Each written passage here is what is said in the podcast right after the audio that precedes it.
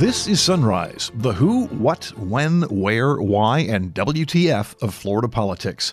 I'm Rick Flagg reporting from Tallahassee, where the number of COVID 19 cases is on the way up. You'll hear an update from the governor and some advice on the use of surgical masks. In the Sunrise interview, we'll talk with Representative Chip LaMarca about how Florida ports are dealing with coronavirus. After her hubby kicked butt on Super Tuesday, Jill Biden is coming to Florida. She's making campaign stops in Orlando and Miami Saturday. The Florida House votes to step up efforts to subpoena Tiffany Carr so they can grill the former boss of the Florida Coalition Against Domestic Violence about her $7 million payday. The Florida Senate approves a resolution condemning groups that espouse their superiority over other people because of race, nationality, gender, religion, or disability. The Senate has also approved a separate bill on the Ocoee race riot of 1920. Whites were so outraged that a black millionaire was getting people to the polls on Election Day that they lynched him, massacred 60 African Americans, burned down the black section of Ocoee, and then stole the land. And they did it with the help of state officials. We'll also have your daily calendar of political events and our usual update on Florida Man, including the Florida congressman who wore a gas mask on the floor of the U.S. House of Representatives. And now the top stories on Sunrise for Friday, March 6th.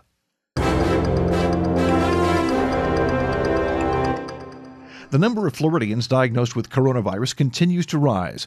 Governor Ron DeSantis says there are two more cases in Florida and five people who were quarantined before they reached Florida after returning from China. We were uh, alerted yesterday that there was a Florida resident in Washington state who had tested positive. Uh, we've since found out that there's a total of five Florida residents who had been traveling from China, were quarantined per the federal government, have tested positive. Now, they're not going to be released from quarantine until they test negative, um, so we don't anticipate that having any impact on the people actually living in Florida. These are all people who were in China um, traveled to the United States. The travel restrictions were such that those individuals were being quarantined. So you have a 14-day quarantine. If you don't develop symptoms, then then at that point you're released. If you do develop symptoms, you're tested, and then you will remain in quarantine until you test negative. So once they test negative, then they will be able to come back, and um, and obviously they don't pose a, a threat to the to the public health at that point.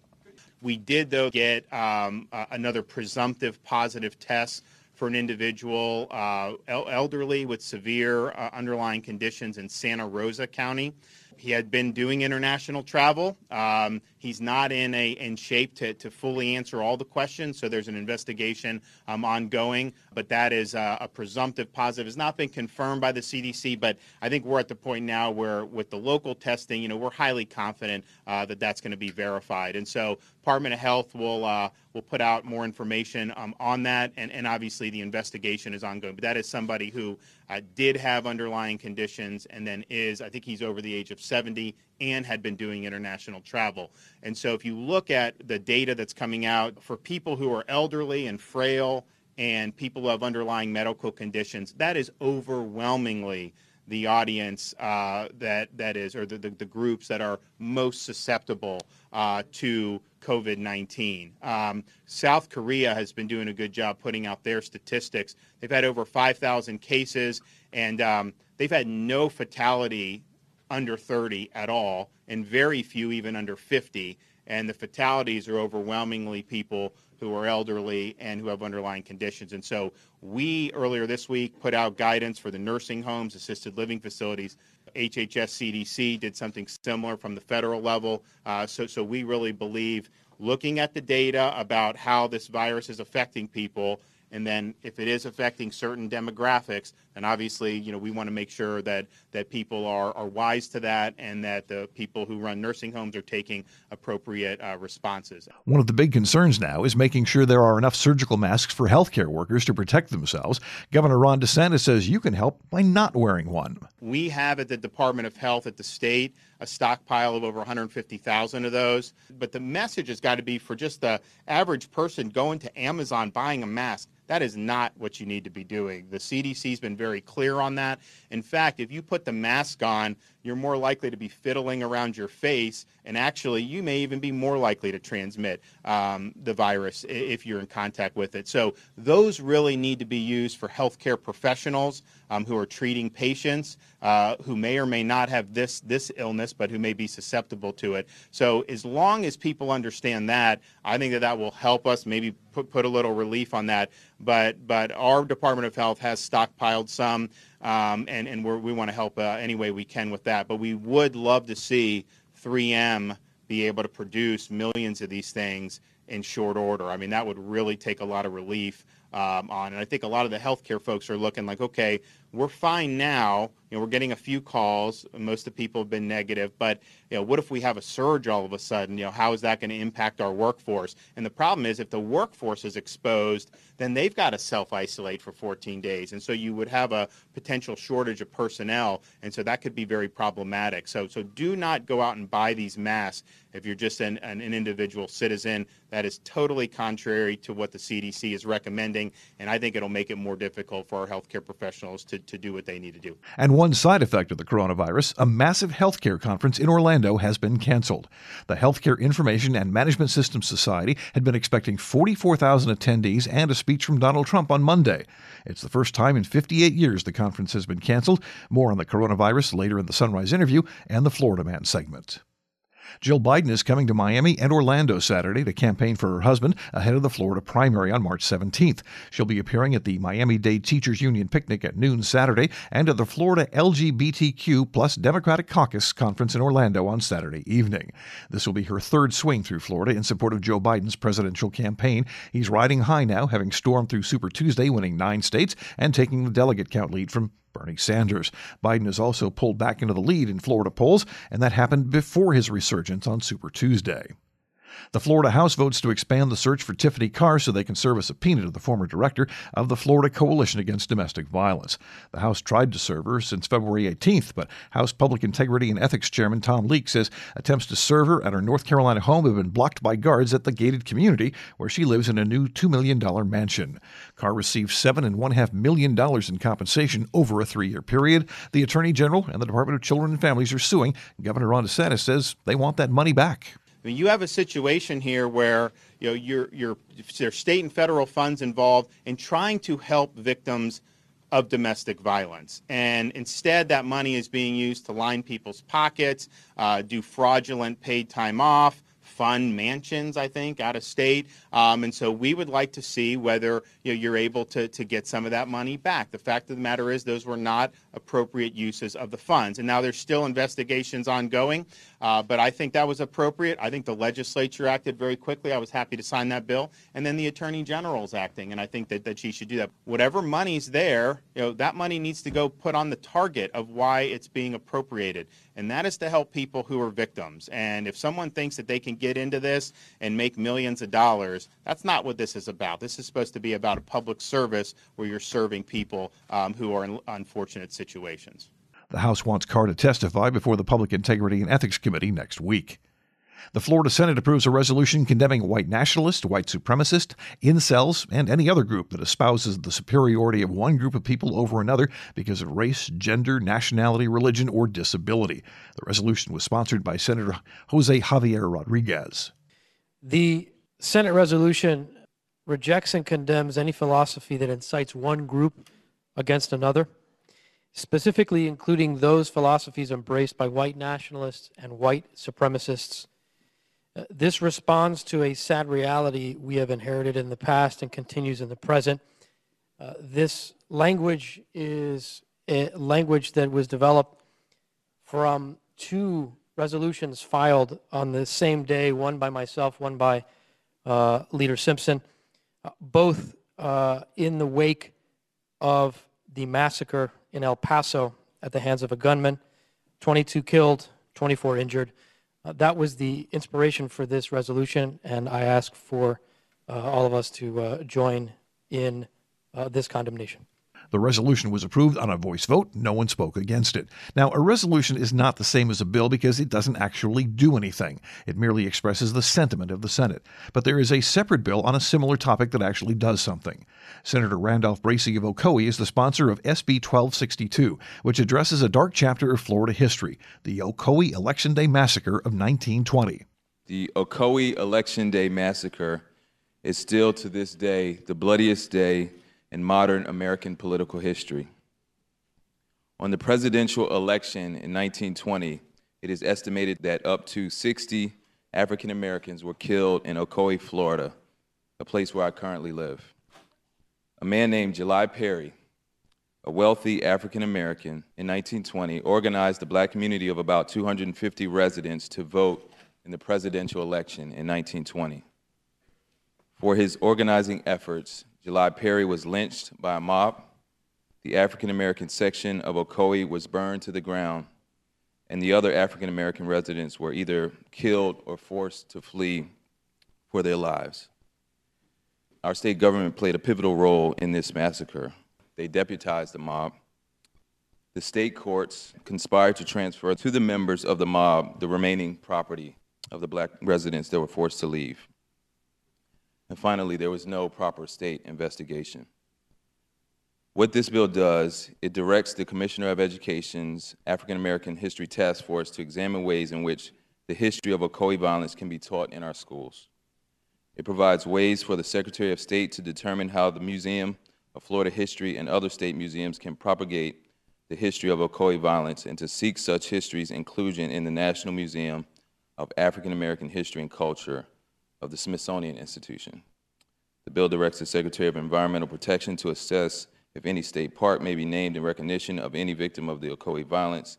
And last, the bill encourages school boards to consider naming facilities in recognition of victims of the Ocoee violence. Are there questions? Questions on the bill? Senator Powell from the 30th. Thank you, Mr. President. And Senator Bracy, thank you for bringing this bill forward because uh, prior to this information that you brought to us in appropriations, I didn't know anything about this uh, particular incident. My question is Is there something just prospective that you uh, anticipate after this that there'll be further steps in terms of making sure that things are implemented and um, more information is, is given out with regard to the Ocoee massacre? Senator Bracy. Thank you, Mr. Powell. Um, excuse me, Senator Powell. I have not thought about what we do uh, after this bill is passed. Uh, you know, this is the 100th year anniversary of this massacre, and so I, I thought that what's in this bill is appropriate to to have the history of what happened in Ocoee to be taught.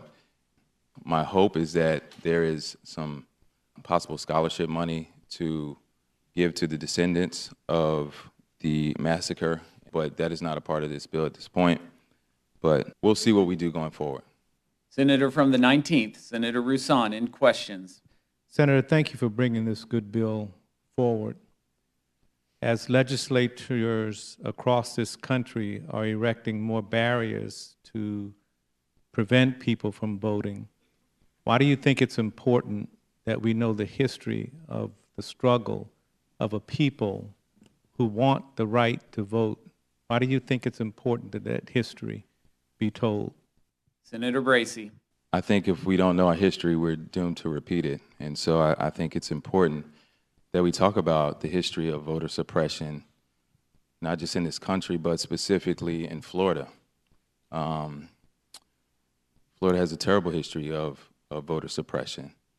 Florida has the highest incidences of, of, of lynchings of any state per capita. And so I think it's important that we know our history so that uh, we can move forward together in the proper way. Bracy's bill passed the Senate with a unanimous vote. It's on its way to the House. Next up, we talk with a South Florida lawmaker about how the ports are dealing with coronavirus. This is Sunrise from Florida Politics. It takes a special calling to be a nurse, but misguided laws are preventing qualified nurses from providing care. We can change that. Ask your legislator to expand scope of practice for nurses. Empower nurses to do the jobs they were trained to do paid for by Americans for Prosperity.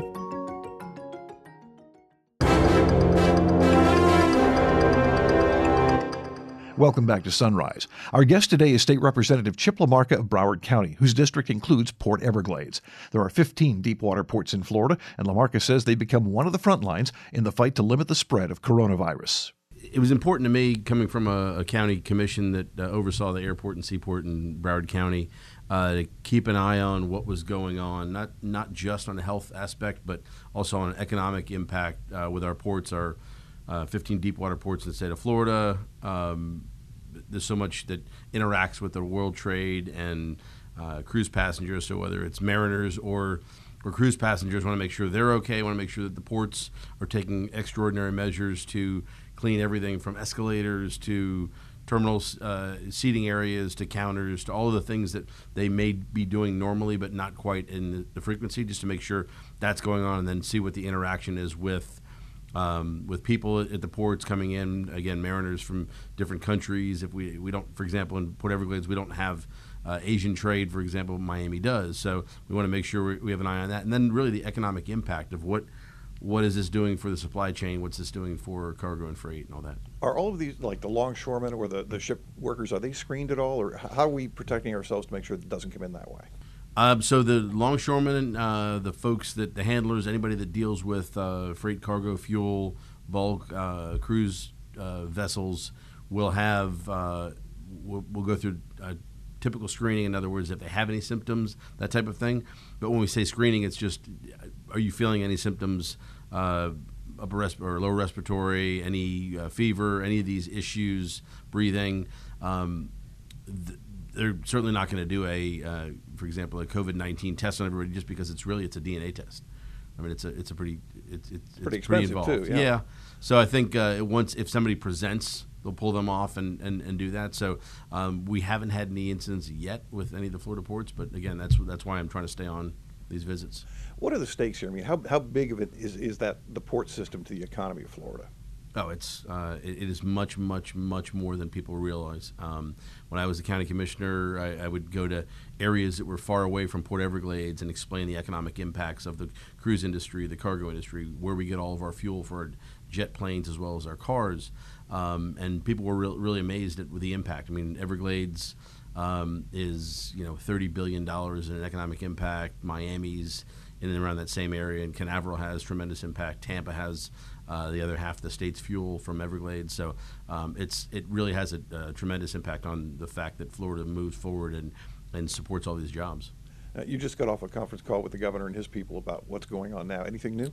Um, no, they're they're uh, expanding uh, you know coverage as far as screenings and and uh, advising everyone to work through the normal protocol, which is the health department's not going to the emergency room. Um, the the biggest thing here is to, to stay uh, stay calm and not be panicked. It's uh, you know if we just look at straight numbers, and I don't want to minimize this at all, and certainly the federal government uh, I, th- I think is taking this very seriously now, and the state of Florida has from the beginning.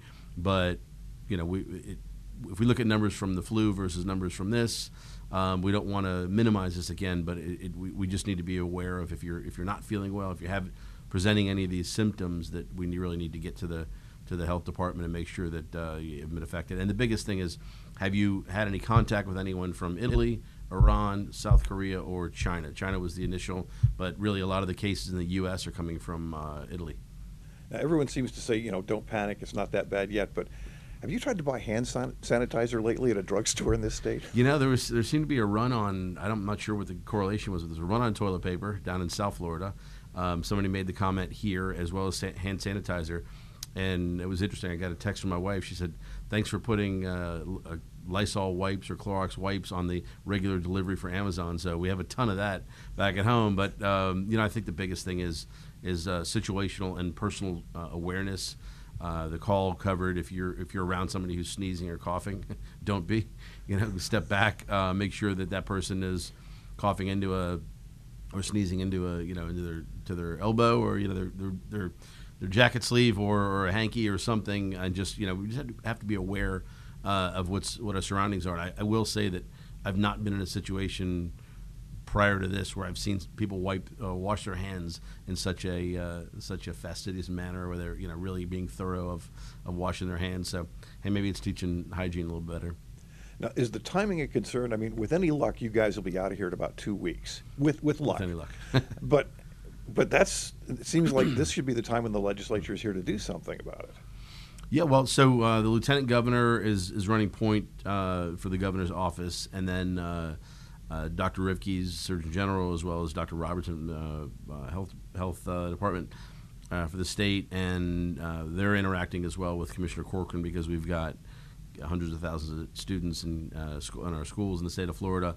Um, so, from a standpoint of the timing that we're here, it's probably best. if there needs to be any additional appropriations for test kits, that type of thing that we can't get from the feds quick enough, then you know we're here to act. I think that's. If there's any reason for us to be here any longer, uh, certainly to take care of the people of Florida would be one of them. Okay. So will there be more money for the health department before the end of the session? You know, uh, I, I, would I would assume so. I mean, if they brought something to us, uh, I certainly wouldn't be on the uh, the no side of that. I want to make sure that people are people are comfortable that they're that uh, that you know they have the access to the availability of of these resources, whether it's in rural counties or urban counties. Okay, and as we come up toward the end of the session, mm-hmm. what do you make of what's going on with the budget negotiations?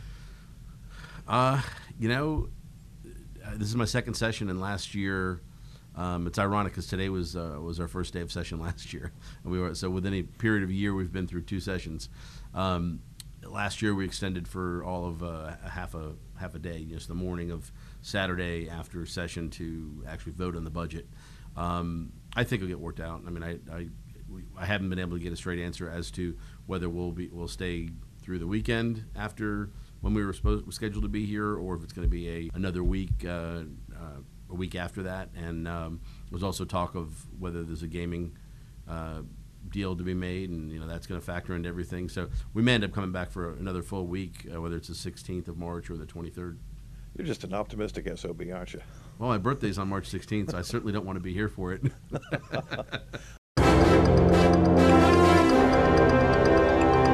and it's time now for your calendar of political events. And check this out the legislature is actually working today instead of taking the day off like they did last week and the week before. The Senate holds a floor session at 10, the House is meeting at 10:30, and the House has 8 pages of bills lined up for debate. The Florida Commission on Ethics meets at 8:30. They'll consider a question about whether Russell Weigel, who was selected in December to become the next commissioner of the Office of Financial Regulation, would have a conflict of interest involving the sale of his law firm. Florida Congressman John Rutherford is holding a roundtable discussion with the Florida Defense Contractors Association. It starts at 10:30 at Northrop Grumman in St. Augustine. An investiture ceremony will be held at 3 for Rachel Nordby, who was appointed last year to the 1st District Court of Appeal. And a fundraising reception is scheduled for Congressman Greg Steube in Sarasota at 5:30 as he seeks re-election in District 17. And it's time once again for the adventures of Florida Man, who sometimes serves in Congress. A Florida man wore a mask to the U.S. House of Representatives when lawmakers were voting on emergency funding to fight the coronavirus. We are not talking about a surgical mask here. It was a full face gas mask. Matt Gaetz of Okaloosa County says he did it because the floor of the House is a petri dish. He says members of Congress all fly into dirty airports, touch and selfie everyone they meet along the way, and then gather in close quarters in the chamber. Finally, authorities in Collier County say a Florida woman who was drunk and belligerent attacked a deputy with a tampon. 18 year old Olivia Pachuk and a friend had been drinking and were asked to leave a cafe in Naples, so they stumbled to a nearby parking lot. When a deputy asked for her ID, the woman began digging through her purse, pulled out a wrapped tampon, and asked the deputy to hold it. When he ignored the request, the deputy says she hit him with the tampon. After she was handcuffed, deputies found two fake IDs along with her real one. That's it for today's installment of Sunrise. This is Rick Flagg in Tallahassee, inviting you to join us again Monday as we plumb the depths of Florida politics.